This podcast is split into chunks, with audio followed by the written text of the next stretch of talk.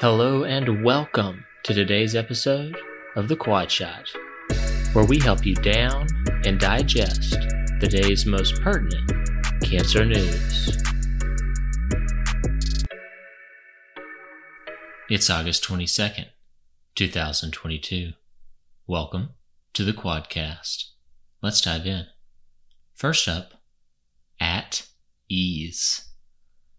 Does IMRT reduce late toxicity in patients receiving adjuvant pelvic radiation for endometrial and cervical cancer?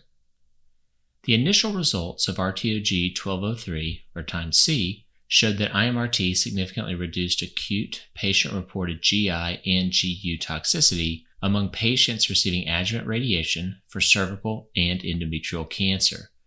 The comparable PARCER trial showed a significant reduction in late GI toxicity among cervical cancer patients. Here, we have late toxicity outcomes from time C.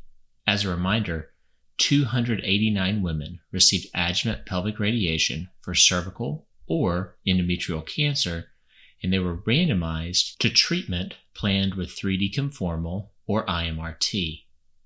At three years, there were no differences between IMRT and 3D for local regional failure 3.5 versus 2.2%.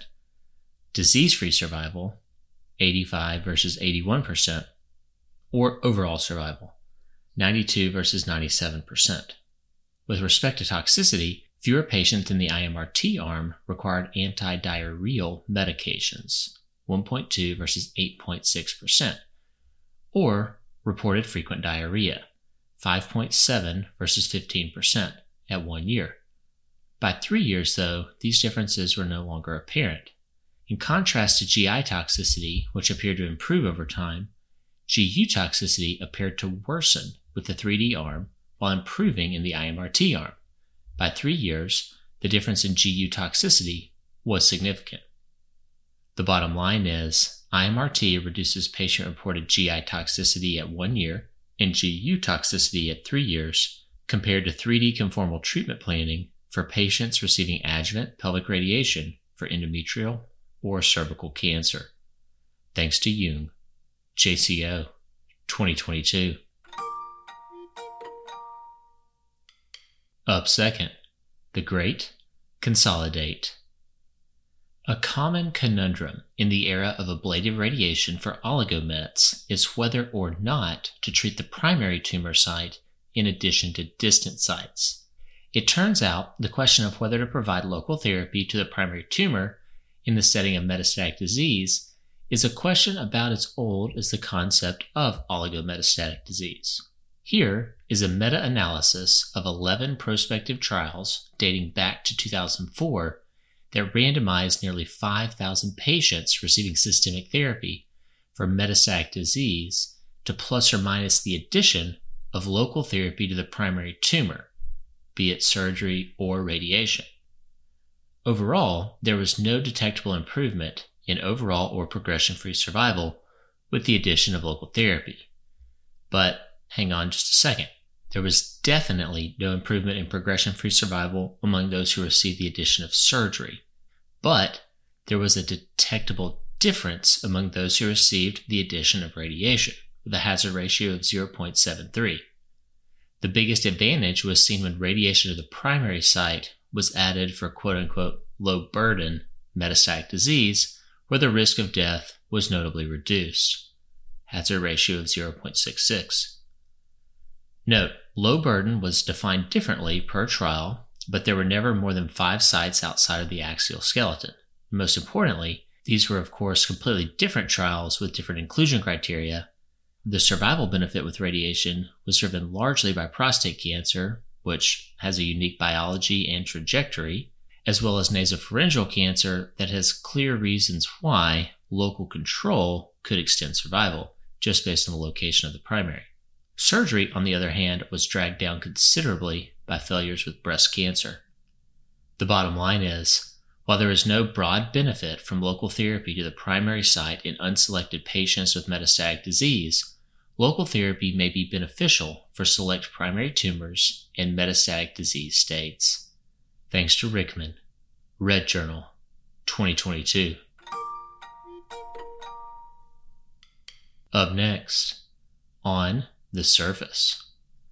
Does it ever feel weird talking through regional nodal irradiation A to Z with the patient, highlighting how you will minimize heart dose with incredibly modern advancements like deep inspiratory breath hold and VMAT treatment delivery, just to get to the simulation scan and explain it involves permanent markers or, even better, tattoos?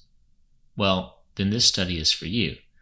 Looking back at 24 patients receiving regional nodal irradiation with initial setups on standard tattoos, mean vector shifts in treatment times were similar to 24 unmarked and tattooless patients with initial setups on surface imaging alone. Thanks to Jian Sudi, Practical Radiation Oncology, 2022. Up next, dire authorization.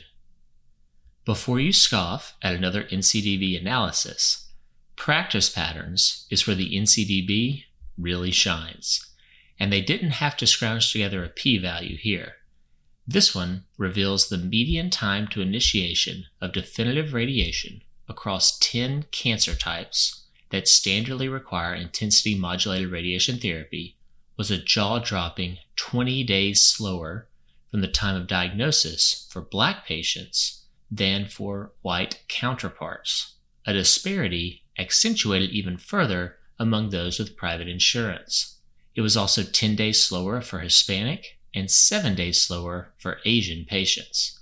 While this study didn't measure outcomes, the authors note that this is well within the boundaries of clinically significant delays and detriments to overall survival. Thanks to Hutton, JCO Oncology Practice, 2022. Up next, paralyzed with fear. This describes New Yorkers. After learning of a 20 year old man in notorious Rockland County diagnosed with paralytic polio, the first polio diagnosis in the U.S in nearly a decade, and almost certainly the tip of the iceberg atop several hundred asymptomatic or vaguely symptomatic cases, given its presence in New York City sewage, despite long held CDC recommendations for four series vaccinations in childhood. Finally, tax season. This single arm phase 2 trial achieved freedom from progression at 12 weeks for over half of patients receiving cabazitaxel for metastatic or refractory dedifferentiated liposarcoma. Thanks to Sanfilippo, JAMA Oncology, 2022.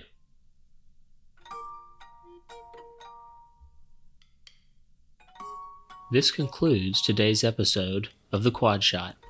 If you like what you've heard, please consider giving us a five star rating and subscribing to our podcast.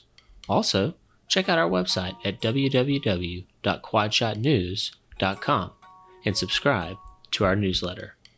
We'll catch you next time.